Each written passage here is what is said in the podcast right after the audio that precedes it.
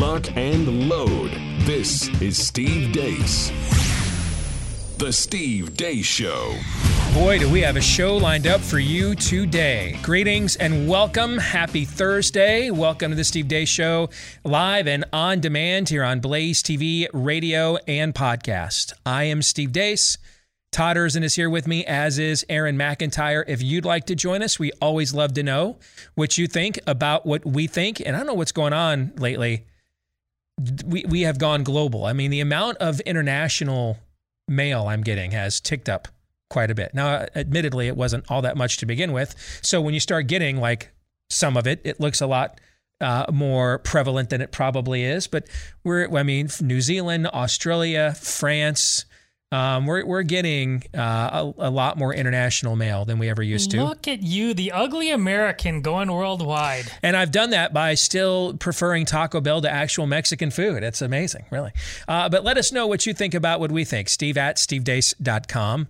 That's D-E-A-C-E. I think what's happening is there's some people that missed being the ugly Australian, that missed being the ugly Frenchman, the ugly New Zealander, and they kind of want to have their own curmudgeonly national identity back. You know what I'm saying? And they're seeing a bit of a kindred spirit. Steve at stevedeace.com is how you can email us. Like us on Facebook, or if you're looking for places that don't censor us, go to MeWe, Parler, and Gab. You can also get free clips of the program at rumble.com/Steve Deace Show. And then follow us on Twitter at Steve Deace Show. And don't forget, the last name is D-E-A-C-E. We've got a lot going on here on the program today. If you are watching this later, right, you're off of work, you just tuned in to the archived video show on Blaze TV, or you're listening to the podcast version later on during the day, let me give you a public service announcement before we get into today's program, okay? And it's not just an unclever segue to one of our partners here on the program, but if you have never decided whether or not you could use a glass of high-quality wine to wind down, I got a note from one of our colleagues here at Blaze TV, and she said to me that she showed me a conversation her and her husband were having about my show. And she's like, I love it, but it gets my blood pressure up. I'm not sure it's good for the baby. So there are times I just have to take a break from it. Okay. If you've never given our friends at Patriot Wine a shot, after today and what you're about to see and what we'll be discussing here on the program, this is going to make a real strong argument for a glass of wine to wind down at the end of a strenuous day or a strenuous show, all right? And that's where our friends at Patriot Wine come in. They've got some of the best red wine in the world, grown with Malbec grapes at 9,000 feet down in Argentina. They taste great, 90% less sugar, fewer chemicals and additives as well. Loaded with that heart health and nutrient, resveratrol, loaded with that. And should I mention these things, these wines taste great too. All of us have tried our share and enjoyed them quite a bit. If you want to give it a shot right now, it is barbecue season. Red wine goes great with red meat. 50% off their best Malbecs as well as 50% off the shipping. So both 50% off their best Malbecs and shipping when you go to patriotwine2021.com. Again, that is patriotwine2021.com. All right, next hour of the show, I've decided, and I made this decision really in the last few weeks, which is why we've taken on questions about eschatology and questions about God's sovereignty and election. I've decided that, one, I think we all here, and when I say we, I'm talking about those of us here that are doing the show and those of you on the other end of the camera or your device listening or watching it, okay, that we here, this community on the program, have enough trust with one another that I thought we could maybe go a little bit deeper on some of these things. So I've entertained more of these topics along those lines, right? And we're going to do that with a question we will tackle coming up for Theology Thursday next hour. But the other reason, too, is because of the signs of the times. How serious this cultural decline seems to be picking up speed. And on any given day, who knows if we're the ones that aren't on these platforms anymore that you can get us to or get us through via social media, right? There's just no way of knowing that. We darn near got banned forever off of YouTube recently, right? They've ended up taking one of the strikes away, but I still will not promote that channel. And so we urge you to go to rumble.com/Steve Deace Show instead. I can't even tell you how many times Facebook has demonetized my page or demonetized other pages because of me, for that matter. You know, oddly enough, Twitter seems to be the place that provides the most opportunity for a free exchange of ideas. Point of order, I've been banned twice. But I was just going to say, that's why I looked at you. But Todd's been banned twice. What's my name in French? Yes. Okay. No. So I just think, given the depths of the depravity that we are up against right now, and how urgent I think the time in which we live is, on top of the fact that I think we have enough trust and rapport built up with most of our listener family here that I think we can go deeper on some of these topics. So we will do that with Theology Thursday coming up a little bit later on in the program. After the first 90 minutes of this show, you're going to be begging probably for 3 non-political questions and a break, I would guess, because we're going to get into some heavy subject matter before then. Our friend Julie Kelly from American Greatness will return with another update on the insurrection that wasn't. And I'm going to warn you, that ain't going to be good for your blood pressure either, that interview, okay? We haven't even done it yet, but just following her work the last few weeks, I know where that one's going to trend, okay? But before we get to all of that, we're going to not do something that is arguably, for some of you, the most popular thing we do on this show. And that's Aaron's montage. Because Aaron and I had a conversation this morning, and both came to the same conclusion. We're going to show you a monologue from last night on another program that we think absolutely every American needs to see. And we think, frankly, any would-be American in high school, so on the brink of occupying, assuming their citizenship, should see.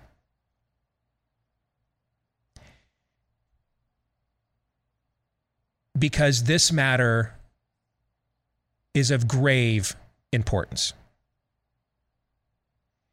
We have a system in this country that we have utilized peaceably for 2.5 centuries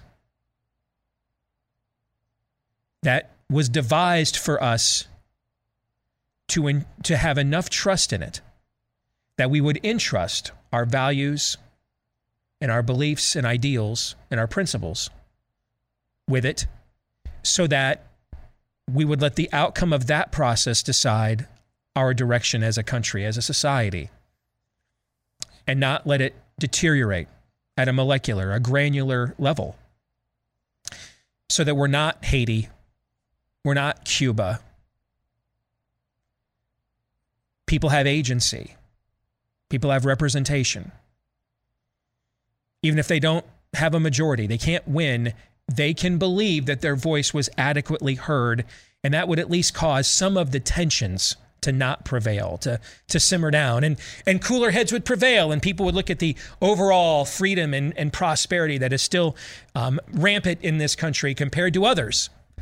And they would say, I'm bitterly disappointed at that loss. I fear the direction the country is going instead because it didn't see things my way. But overall, there still isn't a better place to live than this. Our election system has been that. It's been that mechanism. That's what it was intended to do. So that we wouldn't have to fight these things out with violence or at a molecular, granular level, city by city, state by state, neighborhood by neighborhood, every generation or so. We would just have these arguments every 2, 4, or 6 years at the ballot box. But now as we sit here today, can we honestly say that we can trust that system. We can entrust it to provide the service on behalf of e pluribus unum that it was created and devised to do. On my way in this morning, I had a loved one call me, asking me questions about the Electoral College, somebody I love dearly. And I was amazed at how much they did not know. How it worked, where it came from, what it did.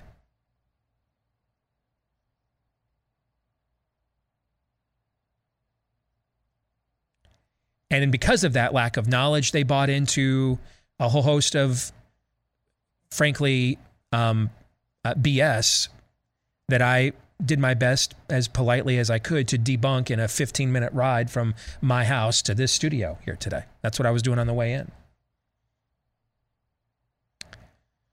But how about the fact, can those of us who actually know our traditions still trust this system? Do we still have agency? Watch this. It now appears there actually was meaningful voter fraud in Fulton County, Georgia, last November. That is not a conspiracy theory. It's true. From the beginning, this show has tried to be fact-based when we talk about the 2020 election results. So here's what we know tonight, factually.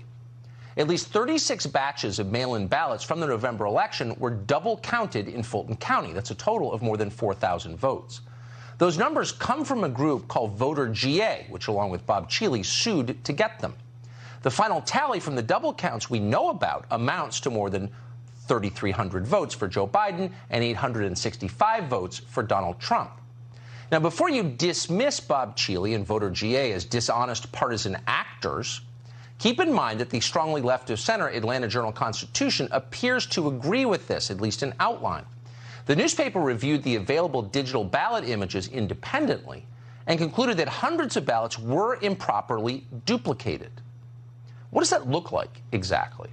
Well, here's what it looks like. At a press conference yesterday, a consultant with Voter GA called David Cross showed how we can be certain that votes in Fulton County were counted more than once. Watch. What I'm going to show you here is two ballots side by side. One of them is marked for Jason Shaw, and it's got a little squiggle mark next to it. You can see it's got the identical mark on the second one. And the ballot image is stored up here on the top left.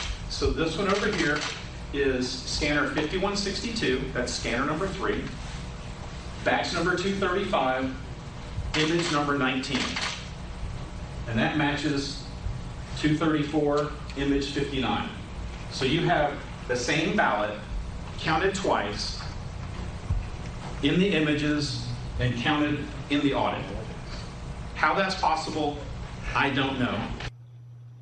How's that possible? I don't know. Every American should want to know, because the answer gets to the heart of the integrity of our elections, otherwise known as our democracy. We're not talking about a couple of ballots here. We're talking about a lot of ballots, at least hundreds of ballots involved, enough potentially to affect the outcome of the election. Here's another example. Here's one of the next ones. All right, so same batch, number 234, image number 2, and 235, image number 61. Republican, Republican, Republican, Republican, all the way down to the point where this little spot up in Fannie Willis matches this one over here. There's no question that that ballot was counted twice. So what's the explanation for this? Well, if you ask Fulton County, these discrepancies, the ones you just saw on the screen, were isolated incidents, just a handful of bad ballots. Happens all the time. The county claims that any errors were caught in previous recounts. The problem is that neither one of those claims is true. Surveillance footage obtained by Voter GA appears to show large numbers of ballots being scanned multiple times. Pay attention in the tape we're showing you to the woman wearing yellow at the desk. According to Voter GA, she slides ballots into a scanning machine, removes the ballots, and then reinserts the same ballots. This happens multiple times. The question is, how many times were those ballots counted? Was each vote counted more than once? Fulton County won't answer that question. Now, one way to know the answer would be to check what are called audit tally sheets. Tellingly, for months after the presidential election, Fulton County failed to provide more than 100,000 of those tally sheets, including 50,000 of them for mail-in ballots. When Voter GA finally forced Fulton County to turn over the tally sheets, the conclusion was stunning.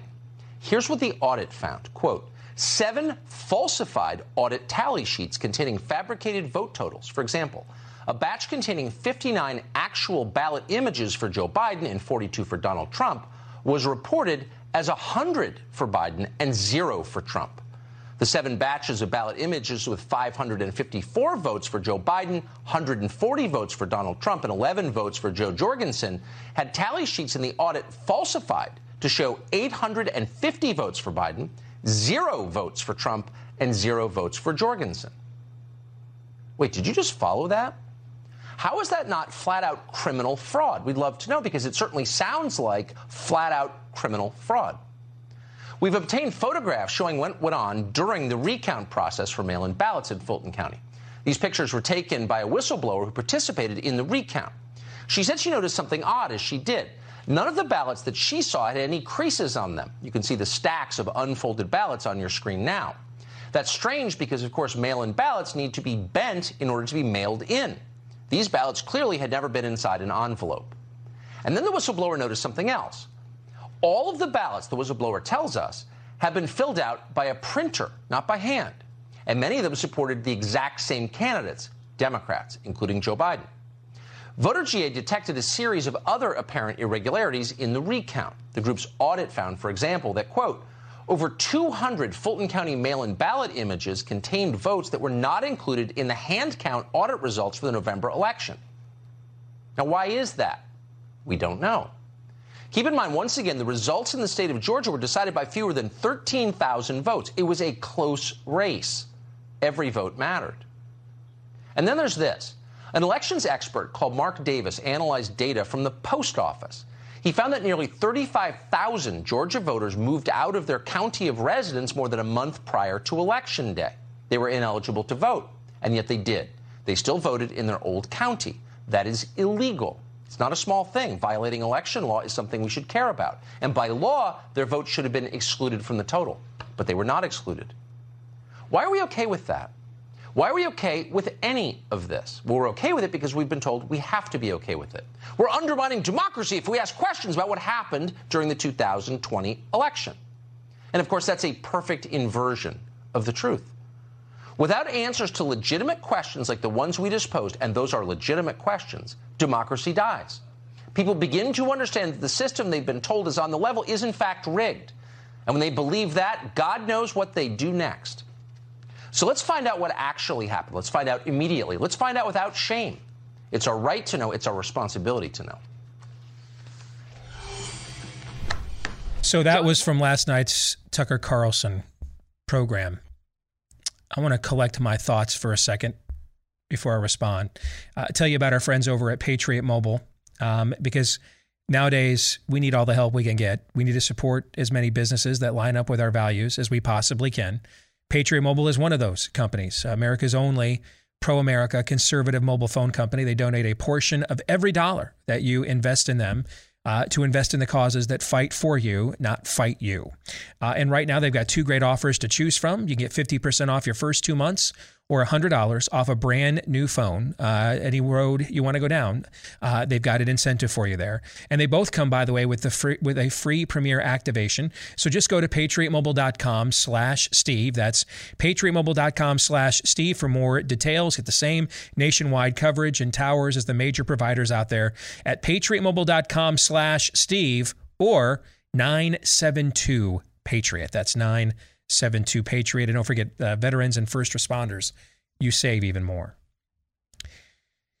After I watched that video this morning, I sent a link to it and a personal note to my kids in our group text. And I'll leave the specific contents of that text, obviously, between us as a family. But I told them in general that for much of their lives, their mother and I have really strived to not force them to be exposed to what their dad does or has to do this. That we wanted to maintain their innocence as long as we could. We wanted them to enjoy their childhood. I moved a lot as a kid, 11 times, and, you know, grew up at times in a problematic environment, as I've described in the past. My wife was an army brat. She wasn't even born in the country. She was born in Nuremberg, West Germany, while her father was serving there during the Cold War. Just a lot of upheaval in both of our lives. We never really got to settle in with friends and neighborhoods and things of that nature, and we wanted that stability for them. But I always knew there would come a time when they needed to be prepared for what awaited them.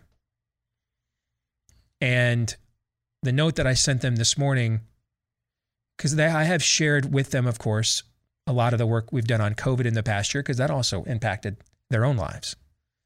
But if we are now going to openly just acknowledge, and I don't know what else to say. I don't know how else to receive this information than to acknowledge what I am about to say.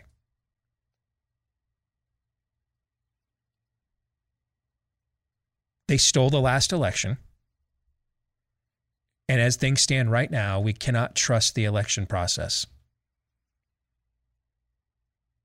And it has nothing to do, not saying it doesn't, but my contention has nothing to do with a global company's particular machine apparatus. No, the machine I'm talking about is the Democrat machine, which is what I've been talking about since the morning after the election. The ability to control what a vote is, who gets where the votes go, when the votes come in, who gets to count the votes, what a vote even is, who a voter even is, and you can't scrutinize that process. And if you try, you're a racist. That machine, the Democrat machine.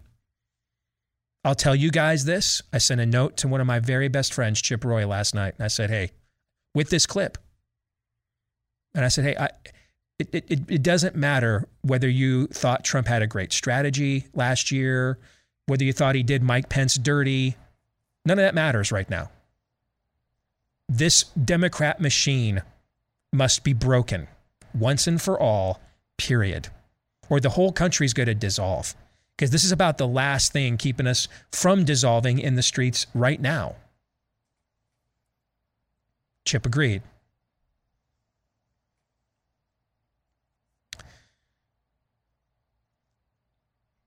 If my children are going to inherit a country where we are not free now to fight this out fairly at the ballot box, then sadly they're going to inherit a country where we're going to choose to fight these things out in other places if we don't fix this. And they needed to know. It's time for them now. I've held it back as long as I can. And now I think I'd be derelict in my duties as a dad if I didn't let them know. They need to know. And maybe it's providential that after I made that decision this morning, I get a call from a family member I adore who's much older than me, who didn't have any clue what the Electoral College was or how it works. That was almost like confirmation I made the right decision to do that with my kids today. I'd urge all of you to do the same. Everyone in your sphere of influence. Your high school age children that are about to inherit an American citizenship. Your friends and family members.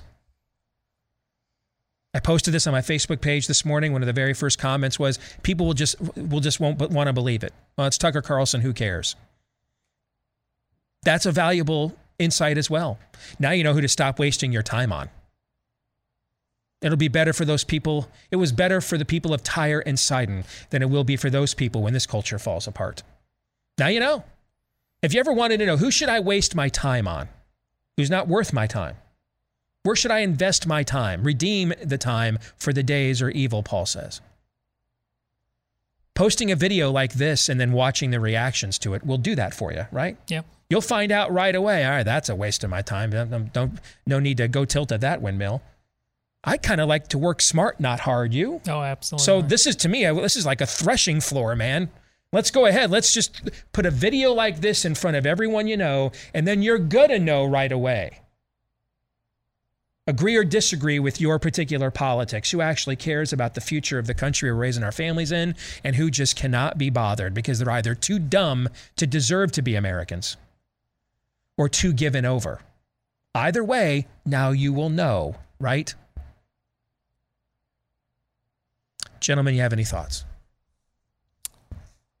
Well, Tucker Carlson did, this is like in The Dark Knight, I'm going to do what you all should have done a long time ago on those boats.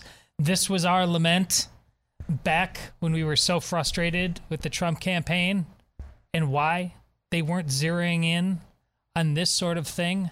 We've been wasting a lot of time for a very long time. And now it's abundantly clear that at some point here, between now and the next election, more people than not are going to know exactly what Steve said, that this election was stolen. And that's why you're going to know on a far grander scale than just showing people this video who's serious about what. Because you're going to find out a lot of people like Jake Tapper, who have been talking about the big lie, that they knew there was an actual big lie all along, but was the exact inverse of the one they've been selling. And that was just fine with them because, as Steve said, it's always been about the power. It hasn't been about fundamentals of democracy and freedom ever. Get that through your head once and for all. What are you prepared to do? Can't remember if it was Time or Newsweek, one of those outlets, I believe it was in February of this year, basically writing the "if I did it," and basically explaining how they stole the election. Yep. You start to put the pieces together. If you were planning a way to steal an election, what would you do, especially in a society that up until this point has been free and had enjoyed freedom of speech and being able to speak power to, or speak truth to power, I should say? What would you do any differently? Because you knew that people would start to catch on in some ways. You would hope that they would go for the fantastic conspiracy theories, but then when you're out in broad daylight counting ballots, in the dark of night, counting ballots on a security camera multiple times, there would be those things as well. So if you were planning to steal an election, what would you do to try to quash that dissent? Maybe you would find a big excuse to quash that dissent. We can't talk about this because it's going to cause violence like January 6th. We can't talk about these things because we might rile people up. And they might attack. What would you do any differently? I ask you that. Now, I'm not, again, alleging some grand conspiracy or cabal of people. I think we confuse too often grand cabals and grand conspiracies for the default posture of those totally given over to the spirit of the age. But again, I ask, what would you do differently if you were going to steal an election and make sure nobody questioned it?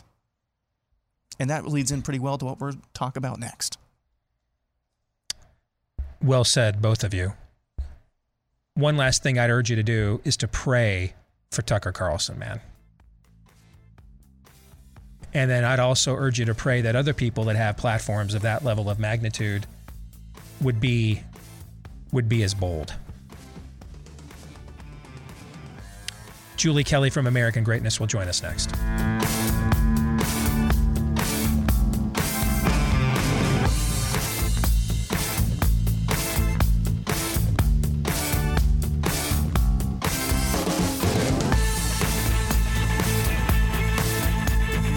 Well, after that, man, and knowing what's coming up next, I had to take a Built Bar break in between, all right, just to calm my nerves, all right? Built Bar, now the, by the way, official sponsor of the Olympic U.S. track and field team, so who knows, maybe in the next Olympics, Miss Ainsley Ernslin may have an opportunity to take advantage of a future Built Bar Olympic sponsorship. Right? Call me. I mean, dude, guys are getting offered full rides from major schools and everything else. That ain't outside the realm of possibility. You know that, right? Sure. I get it, though. Same thing like when I signed the book deal for my movie 5 years ago, but I knew we weren't going to go immediately in production. I just don't want to let my mind go there. I don't. Just in case, you know? But it was always on the back burner, right? I get it. Okay. And right now, whether it's one of the limited time flavors like grasshopper cookie, that's the one I just ate, absolutely delicious, or it's just their everyday flavors, coconut almond. If you like Mounds bars, these taste just like it.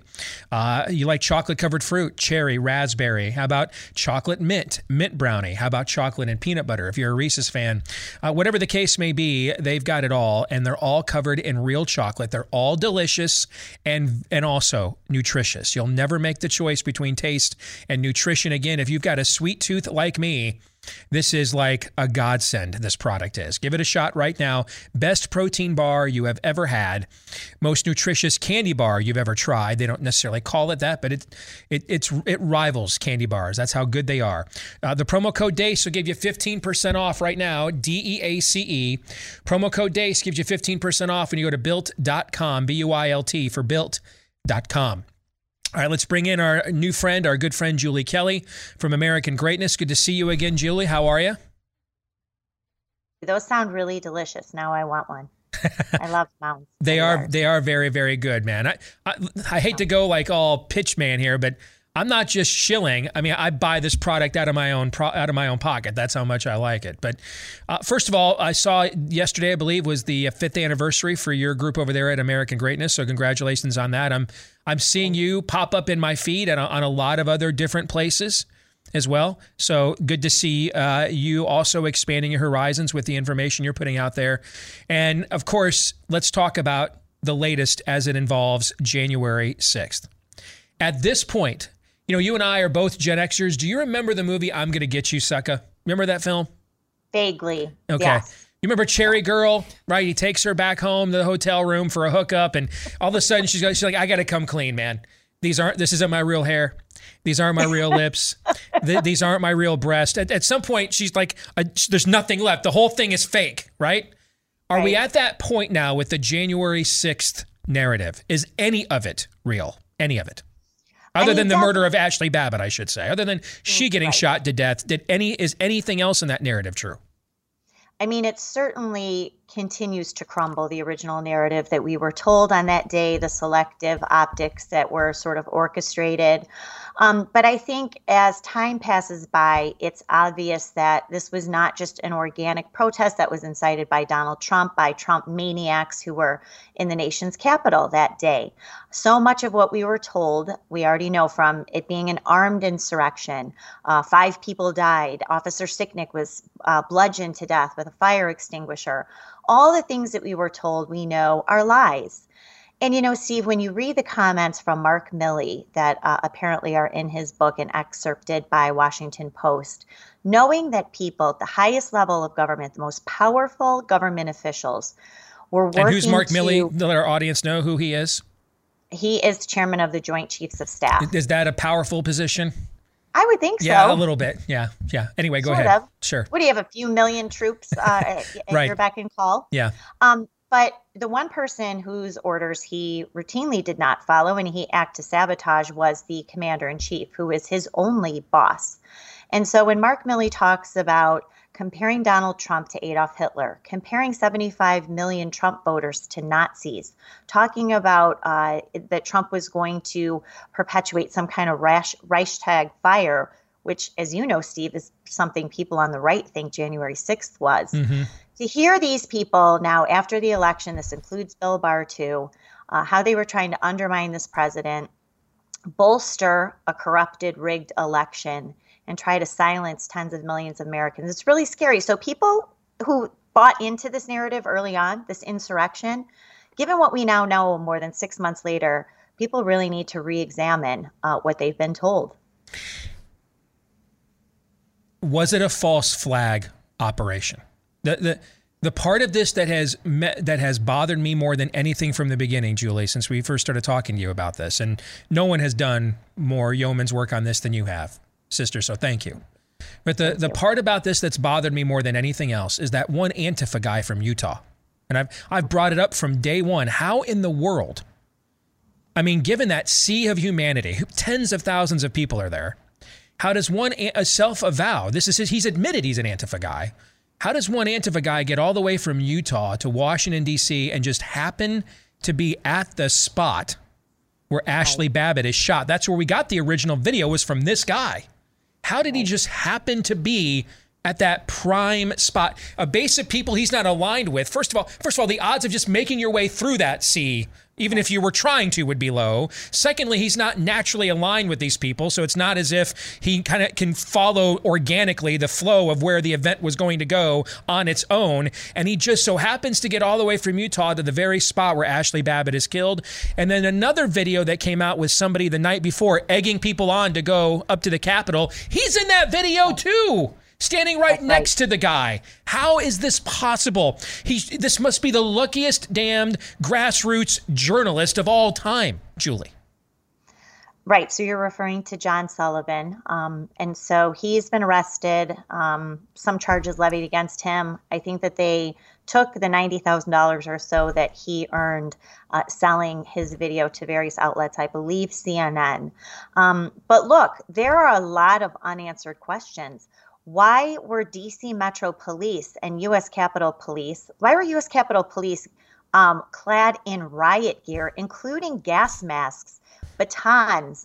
They had their boots on. I mean, they showed up there ready for battle.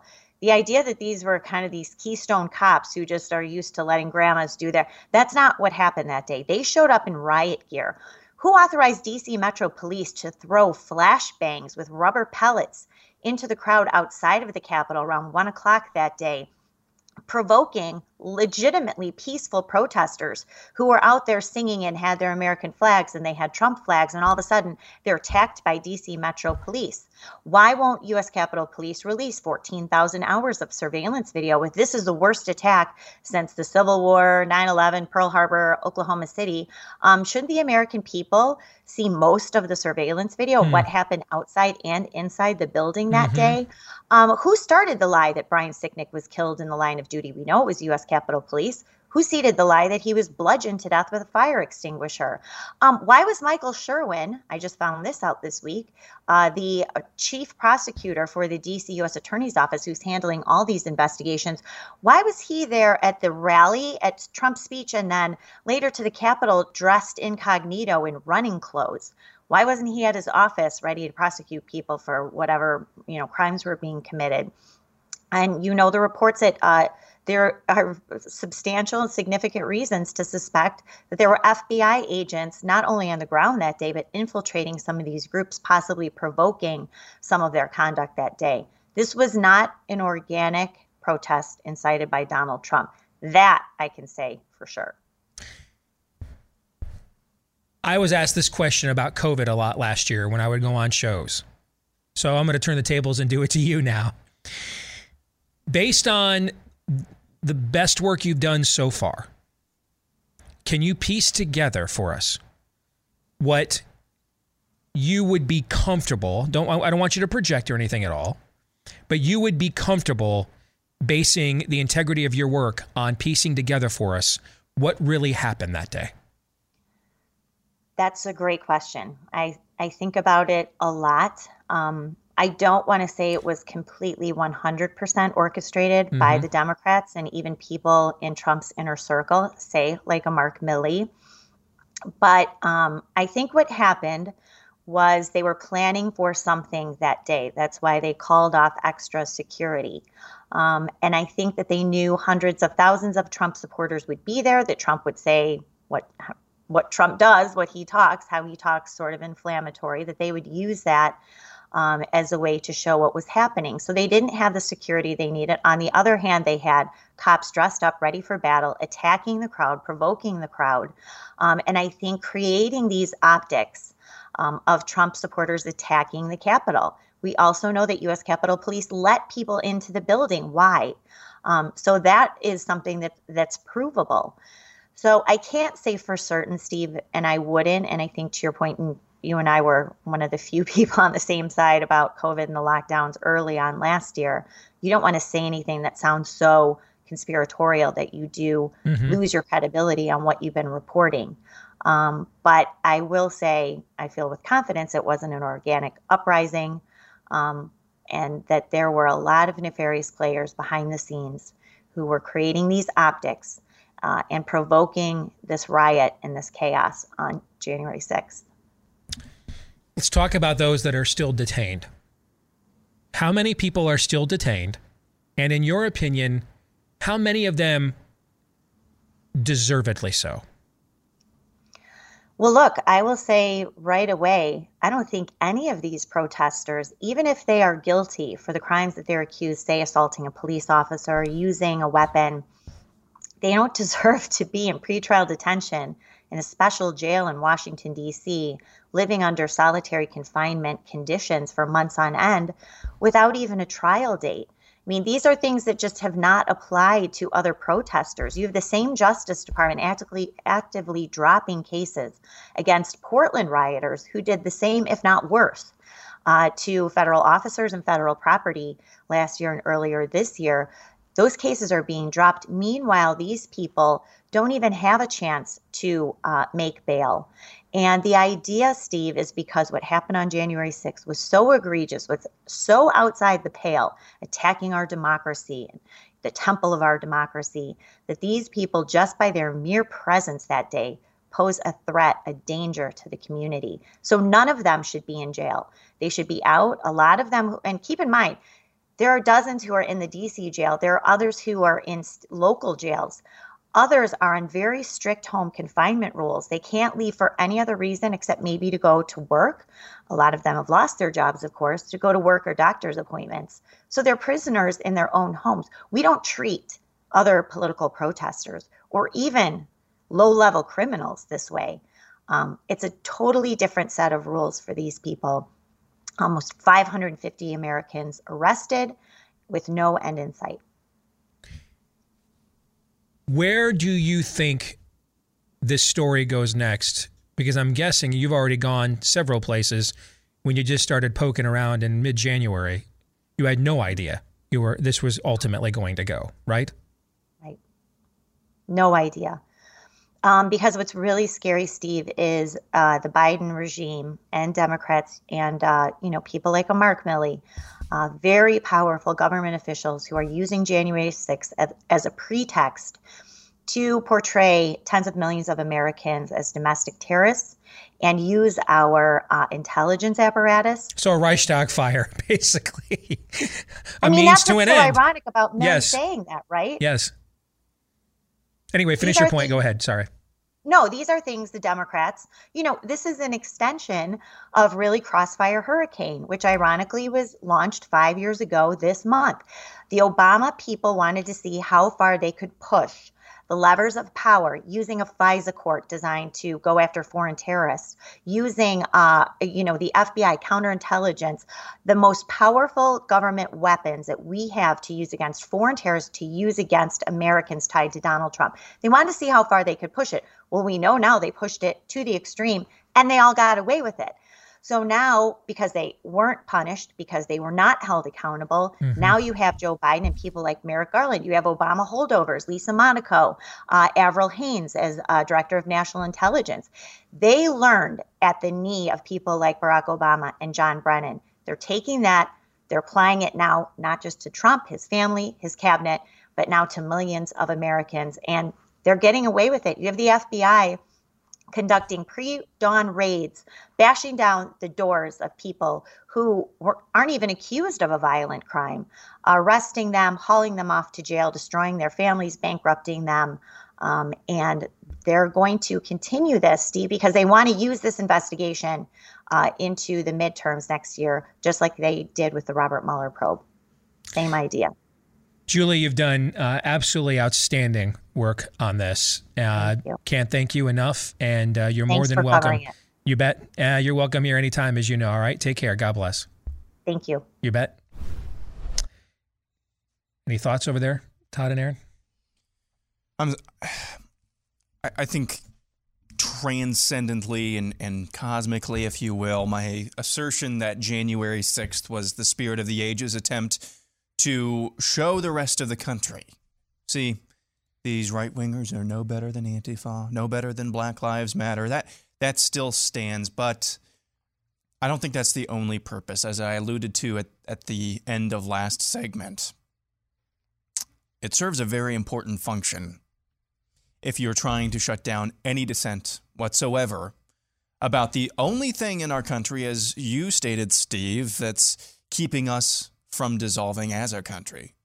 That's the function that it serves, in addition to being the spirit of the age's false flag operation of a different kind, saying all those riots and looting, that's okay. But look at these right wingers. They're just as bad as you. Mm-hmm. They're no different from you. Mm-hmm.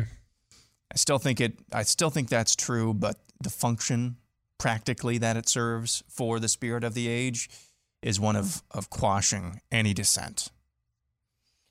I echo something Daniel Horowitz, our friend, pointed out yesterday on Twitter, that these upcoming school board elections, I mean, forget the midterms, these upcoming school board elections are one of the most important election days of our entire adult lifetime. It is flag planting time. And if these things do not just wake everybody up undeniably and force all manner. I mean, Steve talked yesterday about the 10 days that Democrats spent asking after 2016, what did we miss? Mm-hmm. Everybody, right, left, otherwise, should know that something unique and different and powerful happened. If it doesn't, we aren't a serious people. Know that the people that are under the thumb of the spirit of the age. The spirit of the age is those people are very serious. Mm-hmm. Yeah, they're very serious. We'll come back. Theology Thursday to lead off hour 2 is next.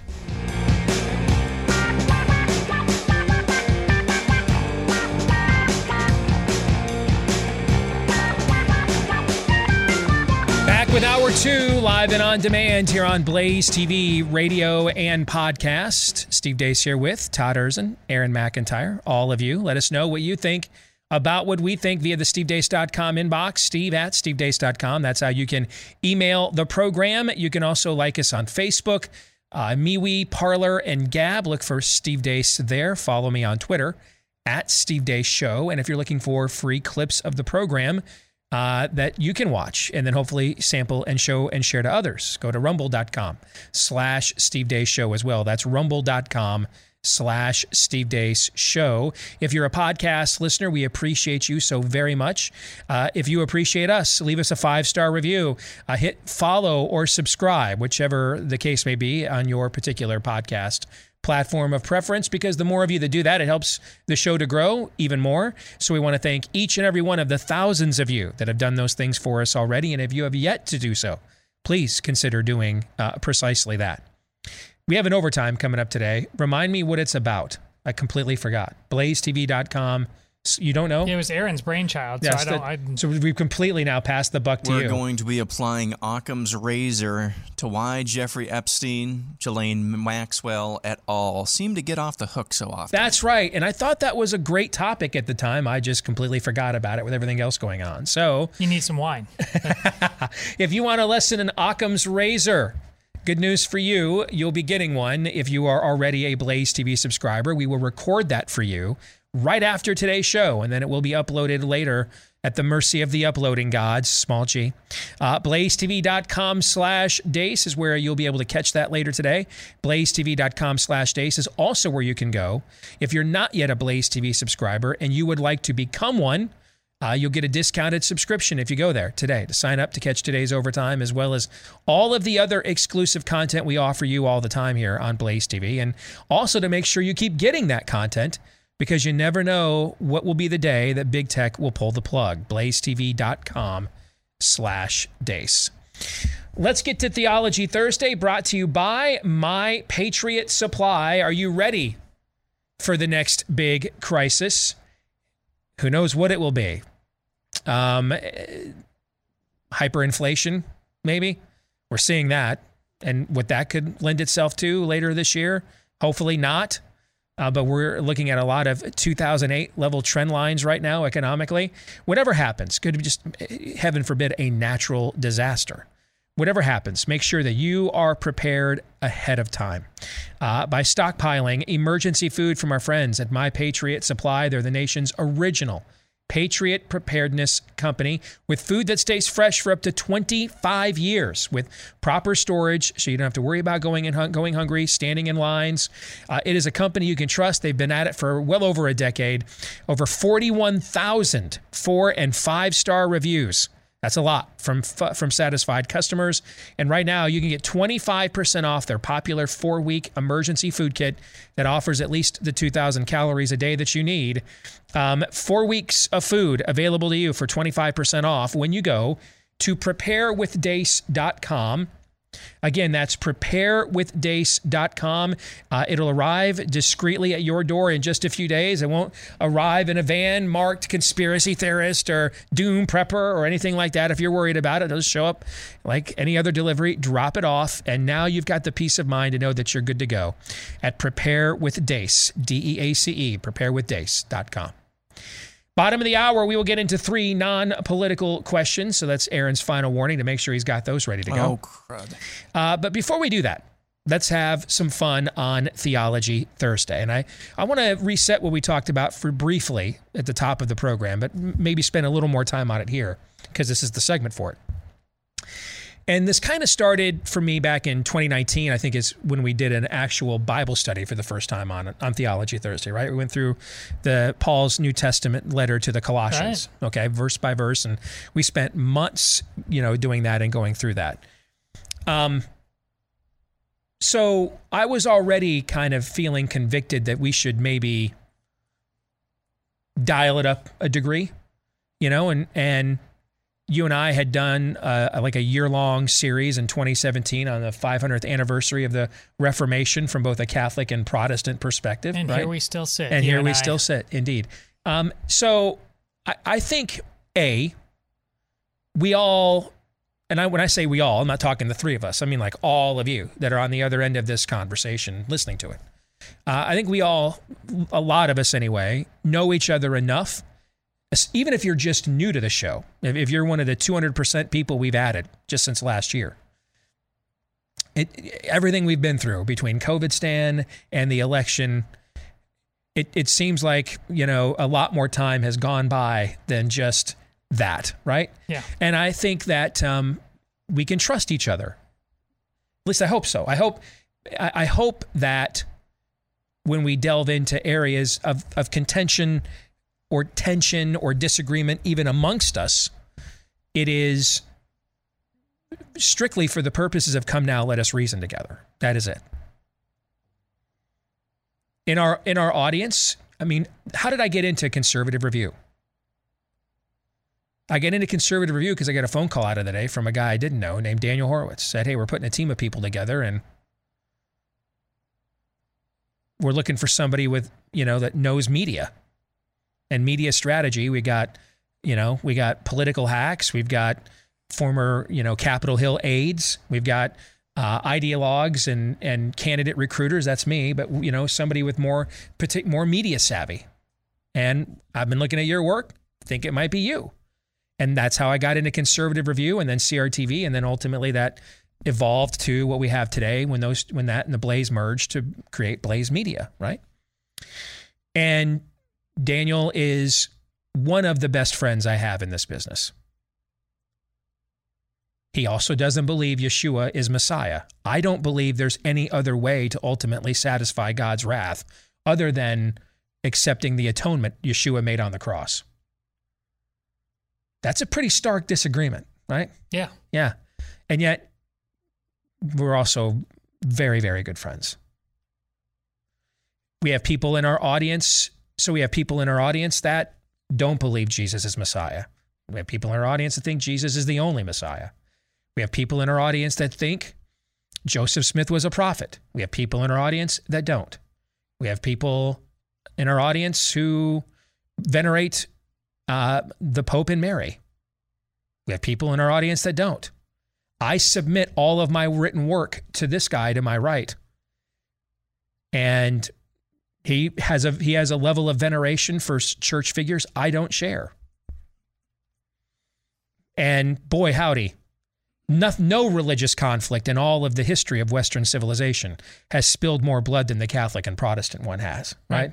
So to me, it's very commiserate with what you saw amongst the founding fathers. Given the days in which they lived and how homogenous a lot of moral and theistic viewpoints were within that period of time. I mean, keep in mind, these were, frankly, just, you know, a lot of English transported second or third generation Englishmen, right? Mm-hmm. But even within that homogeny, there was there actually was quite a bit of diversity of thought. I mean, Thomas Paine didn't have anywhere near the religious convictions of a John Adams, let alone like a Patrick Henry or a Benjamin Rush type. No way. Even before them, you want to put John Winthrop and Roger Williams in the same room and see how that goes? Wait, you're going to let those Baptists or Congregationalists are heathens. They might as well be Catholics. You're going to let them come to Rhode Island too? You haven't even mentioned Anne Hutchinson yet. Yeah, I mean, yes. I mean, there was a lot of disparate opinion, even amongst them. And yet ultimately, the acknowledgement of that preamble, the laws of nature and nature's God, that there is some higher order at work here in the cosmos and within this thing we call humanity that binds us together.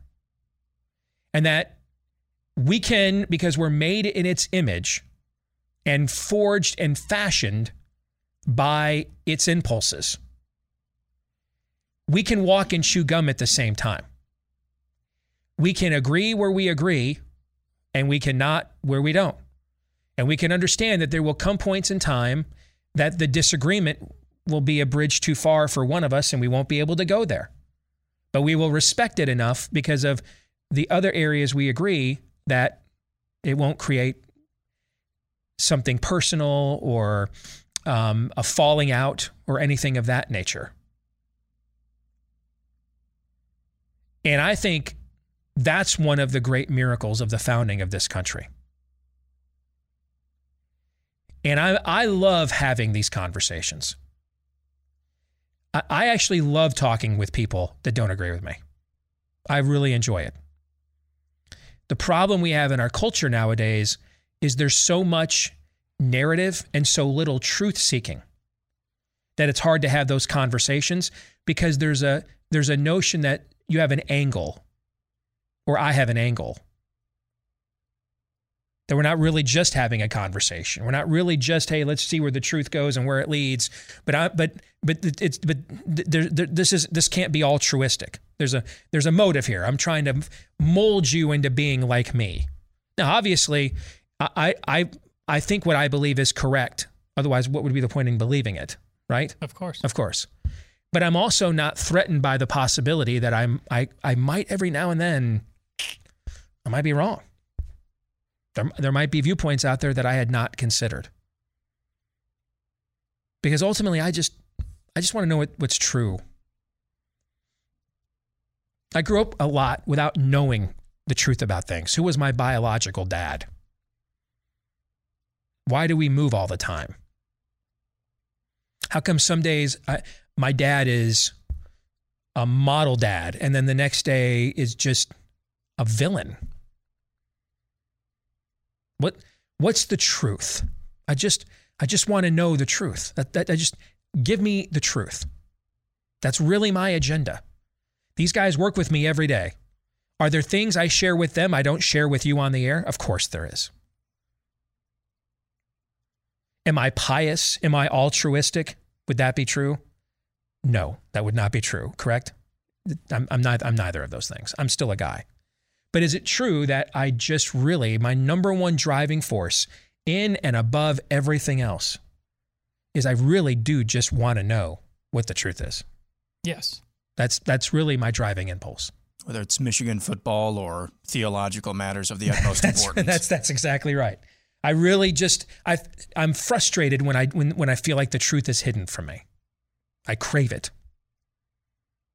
And so I think, given the rapport we've all established and And then furthermore, the urgency of the times. I made the decision a few weeks ago that we needed to maybe go ahead and start entertaining some conversations I've been hesitant about going to in the past, just because they can get people really worked up and create a lot of collateral damage. But I think we've built enough of a bond now we can have some of these conversations. So Theology Thursday the last few weeks, a couple of things that have come up that were like no-go zones like ever. Like I wouldn't even talk about these things with you guys like privately off the air, okay?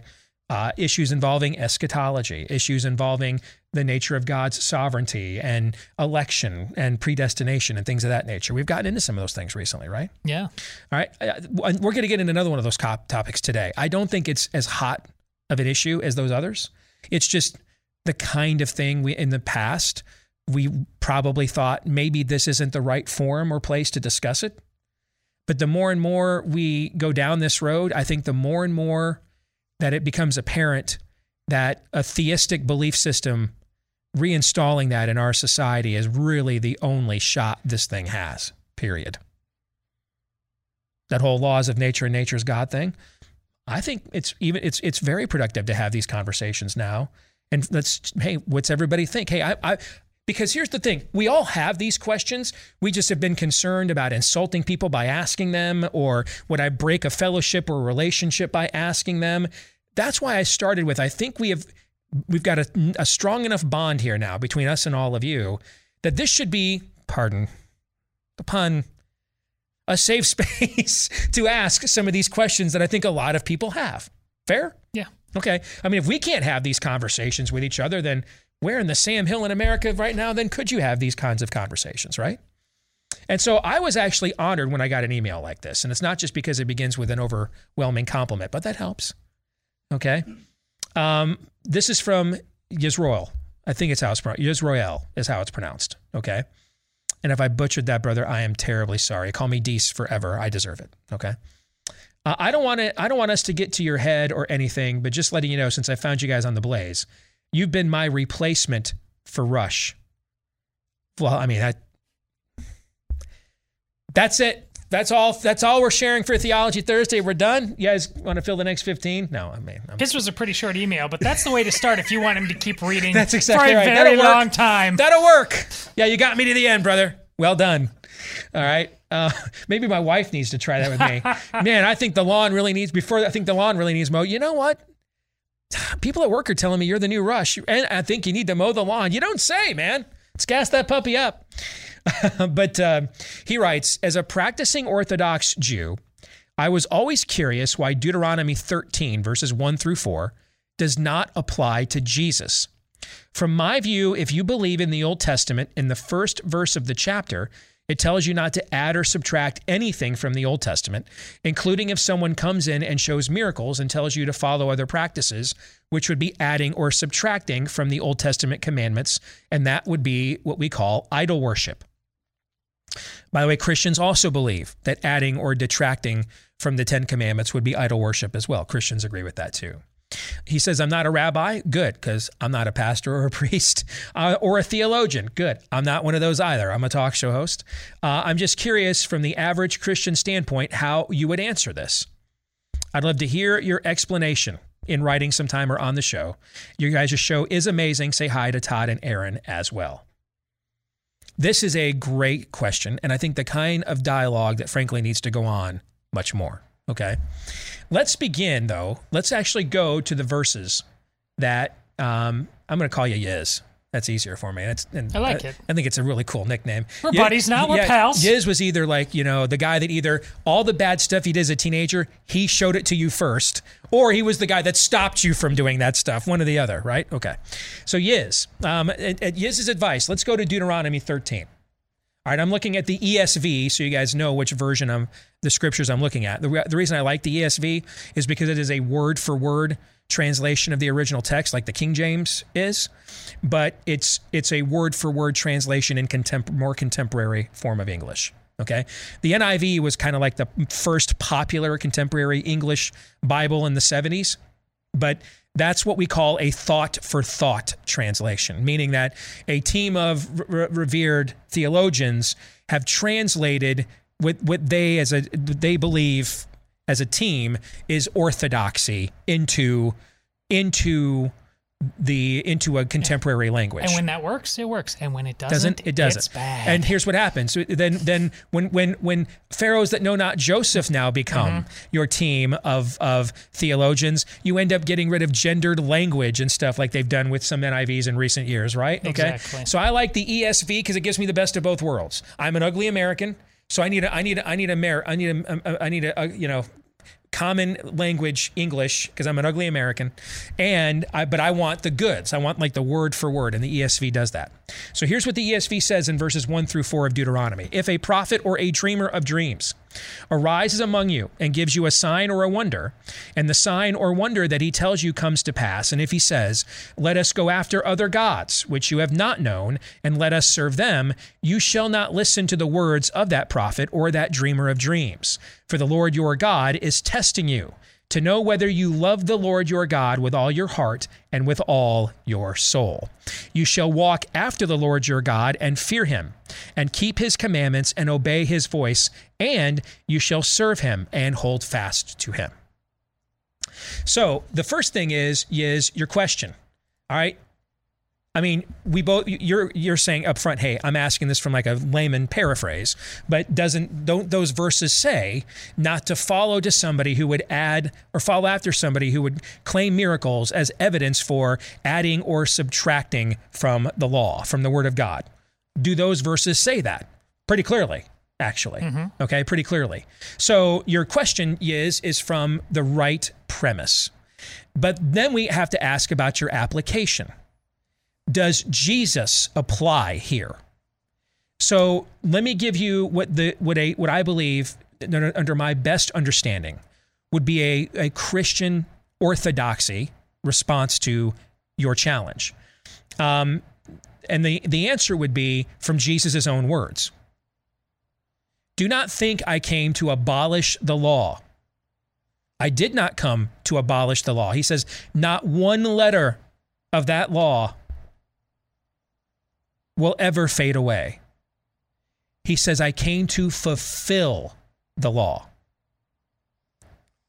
In the book of John, when in the Gospel of John in the New Testament, Jesus is answering, because this is, as I pointed out on the show before, this is an explicitly Jewish question for the first several years of Christianity. It's explicitly, not just explicitly, exclusively Jewish question. Is this Yeshua the Messiah or not? Romans don't care. Greeks don't know. This is just a strictly Jewish debate that is happening. And so he's got Jewish disciples. He's got members of the Jewish council like Nicodemus and Joseph of Arimathea who support him. He's got a lot of others, though, that do not, that doubt him. And so they're having these debates and conversations like this one, this kind of question you're asking me. They're discussing this kind of stuff all the time. And one of the things that he says in the Gospel of John is Jesus says, I am the way, the truth, and the life. He says those words. If you look at the translation of those words, he is applying them. We apply them as I am the way, the truth, and the life.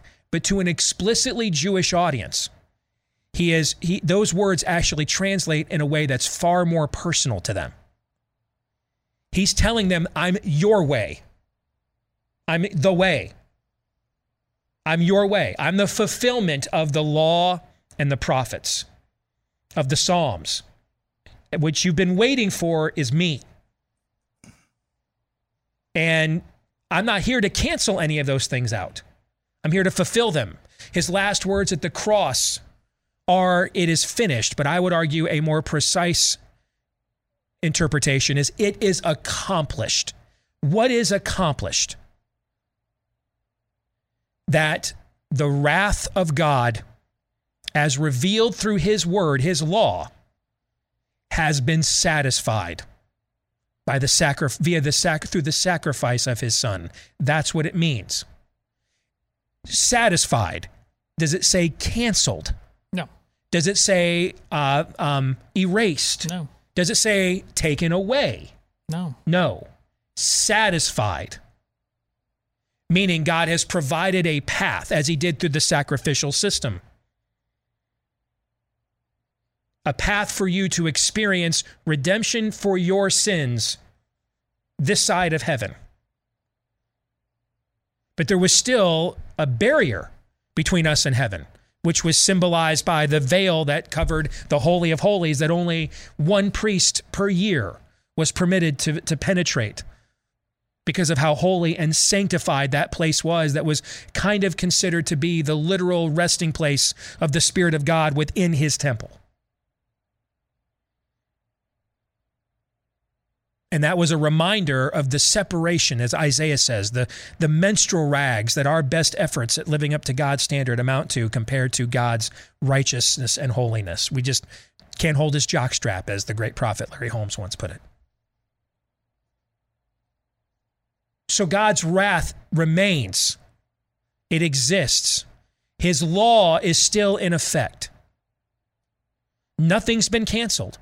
Nothing's been added. Nothing's been taken away. In fact, the first debate that was had within the Christian church amongst the Jewish leaders of the church, they held a council in Jerusalem about this very question, because now they're taking the gospel to Gentiles, to uncircumcised people. And so how much do they have to still abide by Jewish custom and tradition?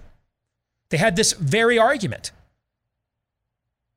because they all carried these customs and legacies with them into now a messianic understanding. So just as the sacrificial system was there to provide relief for judgment in the now,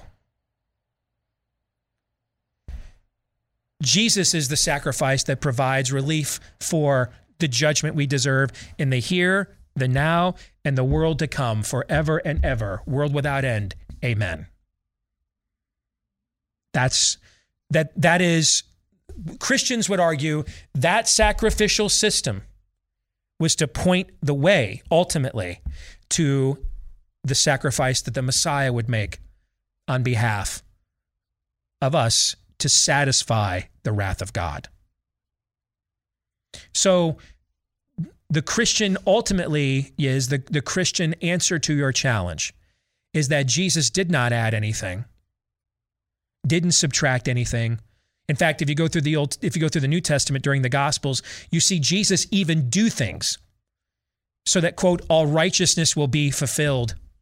Meaning he is attempting to make sure we're checking boxes, to make sure that he is not taking away or adding anything away. But ultimately it was pointing the way to how we would have our sins and the judgment and wrath of God we deserve satisfied once and for all. And that's how God's wrath was satisfied, the sacrifice of his Son, the Lamb of God, who takes away the sins of the world. And he did that not to take anything away from anything Moses wrote or any of the prophets, or anything David wrote in the Psalms. But he did that in order to fulfill them all. That is a great question, Yiz. We've got a couple minutes. You guys want to chime in on that answer at all? Oh, yeah. Yeah. When you say, why doesn't this apply to Jesus? Not only does it, but nobody thinks it applies to Jesus more than Jesus himself. This is what Steve's talking about, checking boxes. Jesus goes out of his way so much that a different kind of confusion, I know, entered in my mind as a young reader of the New Testament. When he's the Great Commission at the end, his disciples go forth, talk about things. Yet after miracles, how many times does he tell, don't go tell anybody? Go and do what the law and the prophets. Yes. It's because of this. Yes. We're not supposed to be going out and shouting about this. We are supposed to be honoring the God of the Old Testament because he is the God of the Old Testament. I mean, that answer, your question is so beloved by the Lord that he made sure that these miracles should not be told about because Jesus knew they would be confusing in the way you're asking about. It's a brilliant question. That's kind of where I was going, because in the Christian theology, who wrote that passage from Deuteronomy? Who wrote that? Now, a human author did, but it was God speaking through the human author. And who also is God? That would be Jesus, the same person who you were asking about, under the Christian theology, and I recognize you're coming from the Jewish tradition and Jewish theology, it's the same person. And so the question, it's a great question, and where you went, Steve, was right on the money, not to abolish the law and the prophets, but to fulfill them. Can we look back, as Todd was just saying as well, can we look back at Christ's ministry and the records that we have? Did he fulfill the law and the prophets? And that's the judgment that each one of us has to make. That's the judgment that we have to make. Is he credible in his claims? And every single testimony that we have of that indicates, in my mind, the answer to that question is yes. That was good. It was really good. Yeah, you guys had good follow-ups too. Really appreciate that. But those were that is a great question. Because one of the things that he also got challenged Jesus the other way too.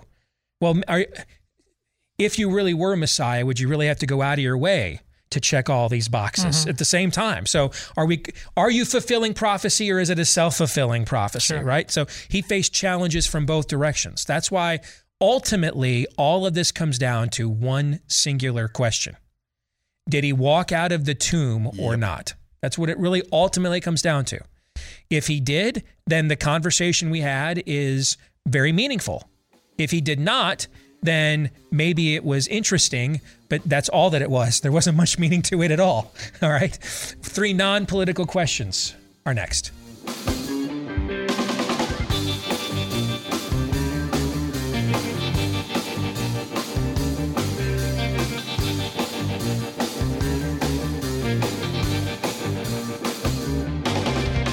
So let's just say, unfortunately, I might be on to something. We're seeing some very 2008 inflationary trend lines. Of course, we had a massive lending world financial sector meltdown at the end of the year as a result of that, right? Now, therefore, we ended up actually moving into the house we live in now 2 years earlier than we planned. You're supposed to spend like at least 5 years in your first home, right? We only spent 3. Because I was reading some stuff that this thing was going to blow up. And I'm like, we got to move now. Otherwise, we might be stuck here. Who knows what the lending world is going to look like if that happens. And we ended up, unfortunately, that move ended up being correct. We got in our house about a year earlier. And then the next year after we moved in, meltdown. Okay. If I'm right about that, now would be a good time. Take advantage of an aggressive pricing market, particularly if you're on the selling end. And then you're on the buying end and you want to get into that next home, you might want to do it now before who knows how they will respond if we have another 2008 kind of a meltdown. But make sure you go in, though, during such unprecedented times. Bing. Thank you. With a real estate agent that you can trust, and the name kind of says it all on where you would find said person. Realestateagentsitrust.com, realestateagentsitrust.com. And chances are we won't just find you an agent, but a fellow Blaze listener or viewer, because that's kind of how this effort began, was connecting people that are trustworthy, verified successes in real estate with people that are looking for such an agent. And it just kind of blew up and mushroomed from there. So check out the website. Probably can help you almost just about anywhere you want to go. Realestateagentsitrust.com. Again, that's realestateagentsitrust.com. Let's get to 3 non-political questions. We all have questions. Who am I? Why am I here? Where am I going? Who am I? A search and a question of identity. Why am I here? A question of meaning and purpose. Where am I going? Question of destiny. Some better than others. What sort of morality or proto-morality would you expect to find in a chimpanzee troop? Injecting some levity into the demise of Western civilization. It's 3 questions on the Steve Deace Show.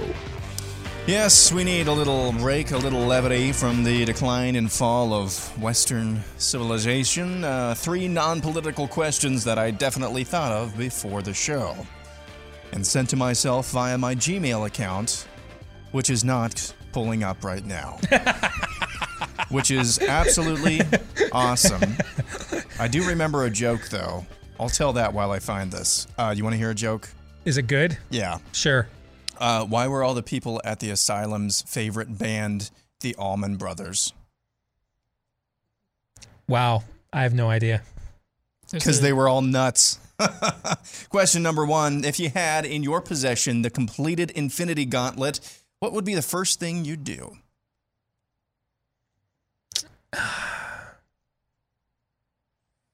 Go to the end of time. I know I should give an answer like smash it. No human deserves that kind of power and authority. But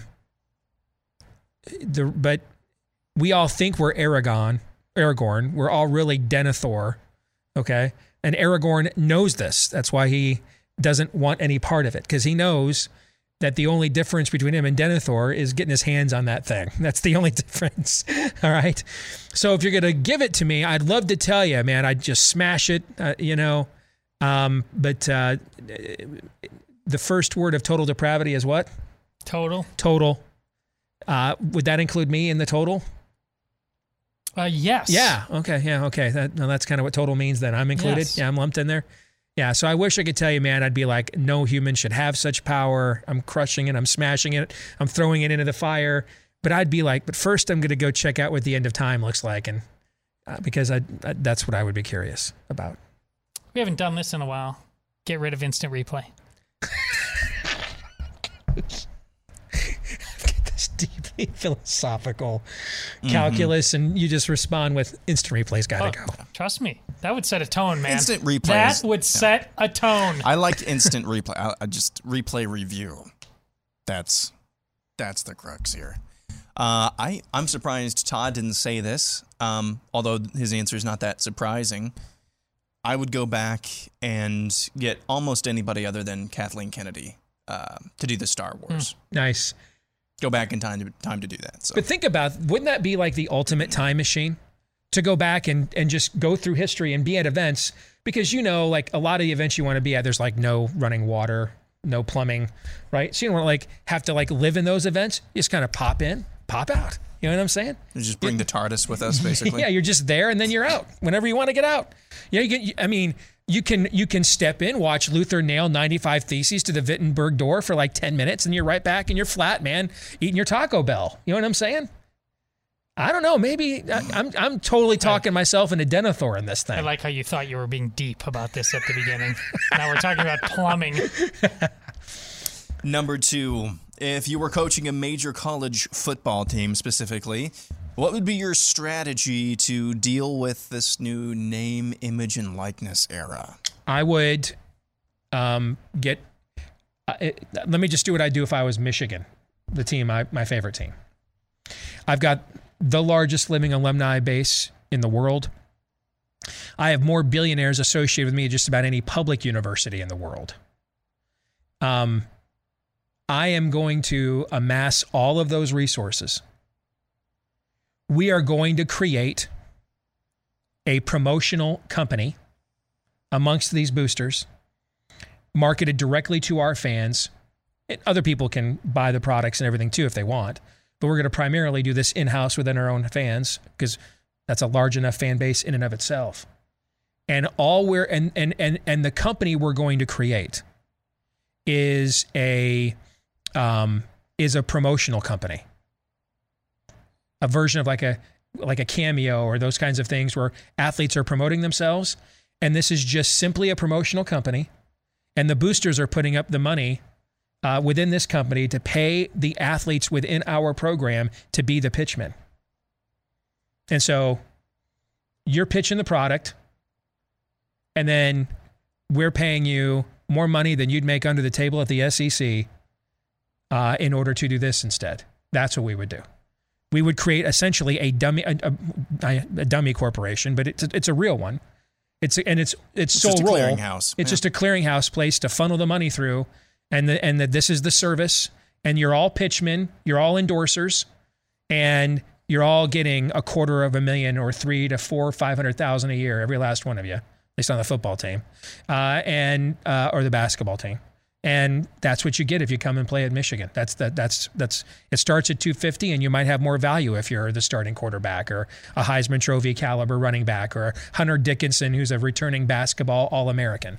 But I'd be pooling those resources into a specific corporate environment because the NIL has no rules other than they have to be providing a service, right? So here's the service: you're all pitchmen. We handle all the accounting, all the legalities, everything. because you're doing it through our company, run by our boosters, okay? And they're going to make sure you're paid at the top of whatever the market is. You're going to set the market every single year. That's what I do. Listen. And then I might beat Ohio State more than once in 15 years, maybe. Yeah. I would say the thing that in my years, and I'm talking going back 25 years when I was coaching high school kids, I would say this, and you're going to say, no, you wouldn't say that. I promise you, I would say this. I'd sleep well at night. This is exactly what I would do. I'd say, gentlemen, you have a nice opportunity here that nobody ever had before to make a little money representing good businesses, good people in your community. More power to you. You go right ahead. But don't you ever forget that you have these blessings of liberty because you are on this team at this school. This was not slavery beforehand. And anybody who's telling you different, like the former guy from Duke, whose name I asked, Jay Billis, is lying to you. You were blessed before. You're even more blessed now. If you ever forget in engaging in this business that you are not blessed to have these opportunities because you're on this team, I will go out of my way to make sure that these blessings that you've added into your life are not possible, because you will be sitting on this bench and it'll be publicly known because you made yourself better, set apart, above this team. That will be never be true as long as you're part of this program. Don't test me on this. Don't play with me on this. I promise you at the end of the day, I will enforce this rule with extreme prejudice. You're either on this team or you aren't. That didn't change because of this new name, image, and likeness. I love that approach. In fact, I'd make that part of what I just said. Hey, you're going to honor this in exchange for getting a chance to participate in this system, this completely legal and now NCAA-compliant money laundering scheme that we created for you. Yeah, I like it. I like both of your answers. Excuse me. I like both of your answers. I think what a lot of people forget about, and it is, there are going to be elements, and I'm putting it mildly here, of the Wild West with the transfer portal as well as name, image, and likeness. But here's what a lot of people forget, I think. Where does the power to set a player's actual value, not artificial value, $1 million for a handshake from a booster? No, who has still the ultimate power of setting a player's actual value to a team? And thus to whatever market they're in. It's still the guy who puts them on the field to play the game. That would be me, the coach. And so I would remind them of that. You know, if this becomes any sort of a distraction, any sort of a distraction to you or our team, then sorry, man, that's going to hurt your playing time and then your future value as well. So act like adults. You are all adults. You're going to have to pay taxes on all of these endorsement deals like adults. So act like it. So that's this time sitting on the bench brought to you by absolutely nobody. Yeah. Love it. Number three. Want us to be a little bit creative here. What are the most effective ways, when necessary and needed, to mock atheism?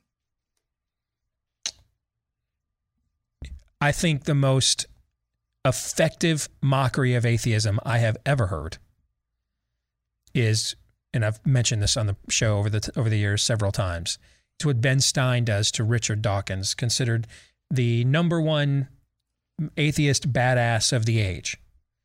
And Ben Stein just walks in all 5'8" with his glasses and just breaks him down and expelled in real time. You watch him just break him down by doing nothing other than repeatedly asking the question, why?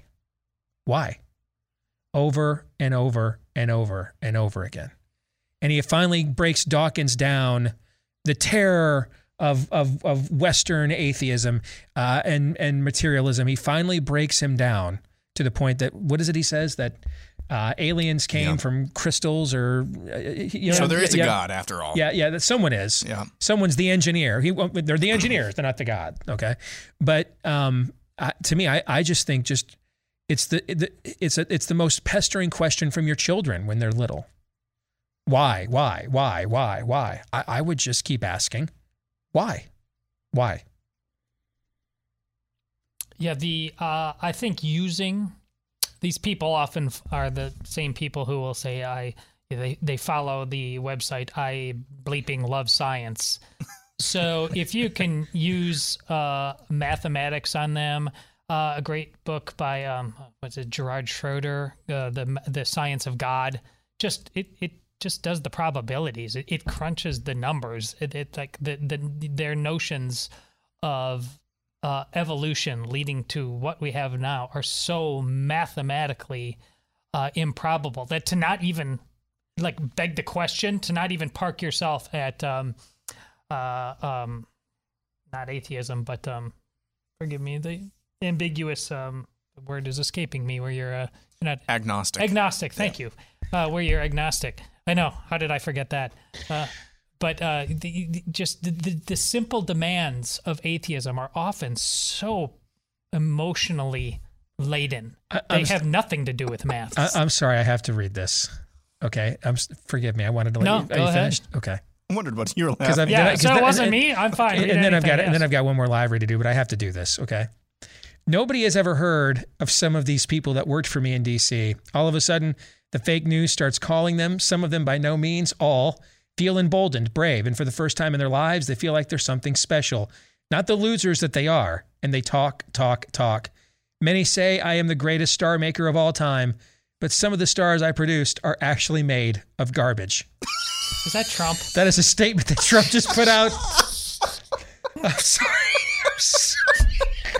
Some of the stars are made of garbage. I was like, why are you laughing so hard until the end? And Michael Knowles just retweeted it with the caption, remember what they took from us. That's his presidential tombstone right there. The stars are made of garbage. There's that super weird teenage drama, The Fault in Our Stars. Yes. There's going to be one, The Stars Are Garbage. We've been... Gosh, that's great. We've been talking about Rough Greens for quite a while now. It is the powder, the supplement powder that you mix in with your pet's food that takes all the vitamins, minerals, and pre- and probiotics that have likely been stripped out of it once it left the factory, so it can last on the shelves of your favorite store for so long. Same thing they do with the human food. That's why we use so many supplements nowadays. And this is the supplement for your pet. You take the Rough Greens powder, mix it in with their food, and all the good stuff that they're missing is now back in. But you may be wondering, how do I know for sure that my pet will take to it, that my dog will like it? Well, there's one way to find out. How about we just give you that first 14-day jumpstart bag for free? Now, you pony up for the shipping. That's going to be like a couple bucks, but we'll give you the bag for nothing at roughgreens.com, RUFF, roughgreens.com. See if you don't see a difference in your dog in 2 weeks or less, if your dog doesn't like it or not. And then all you did was you spent a couple bucks for shipping, but you're not out any more than that. Roughgreens.com is where you can go, RUFF, or call them at 833-ROUGH-DOG. Again, that's 833-ROUGH-DOG. All right, Aaron, did you have an answer to your last question? Yeah. I mean, this one, I like your answers as well. The infinite regression to essentially, where did all the stuff for the Big Bang come from? That's essentially, using their own terms. One that cuts deep, though, one that you can use to mock your life is meaningless, essentially. What a dour worldview that is. Do you have no meaning? Well, I assign my own meaning. How do you know, though?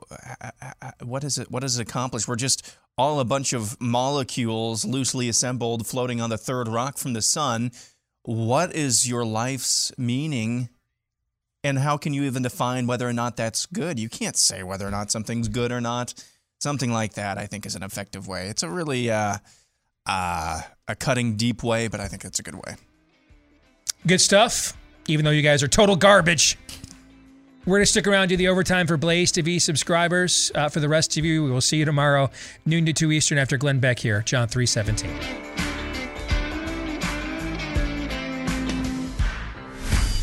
This is Steve Deace on the Blaze Radio Network.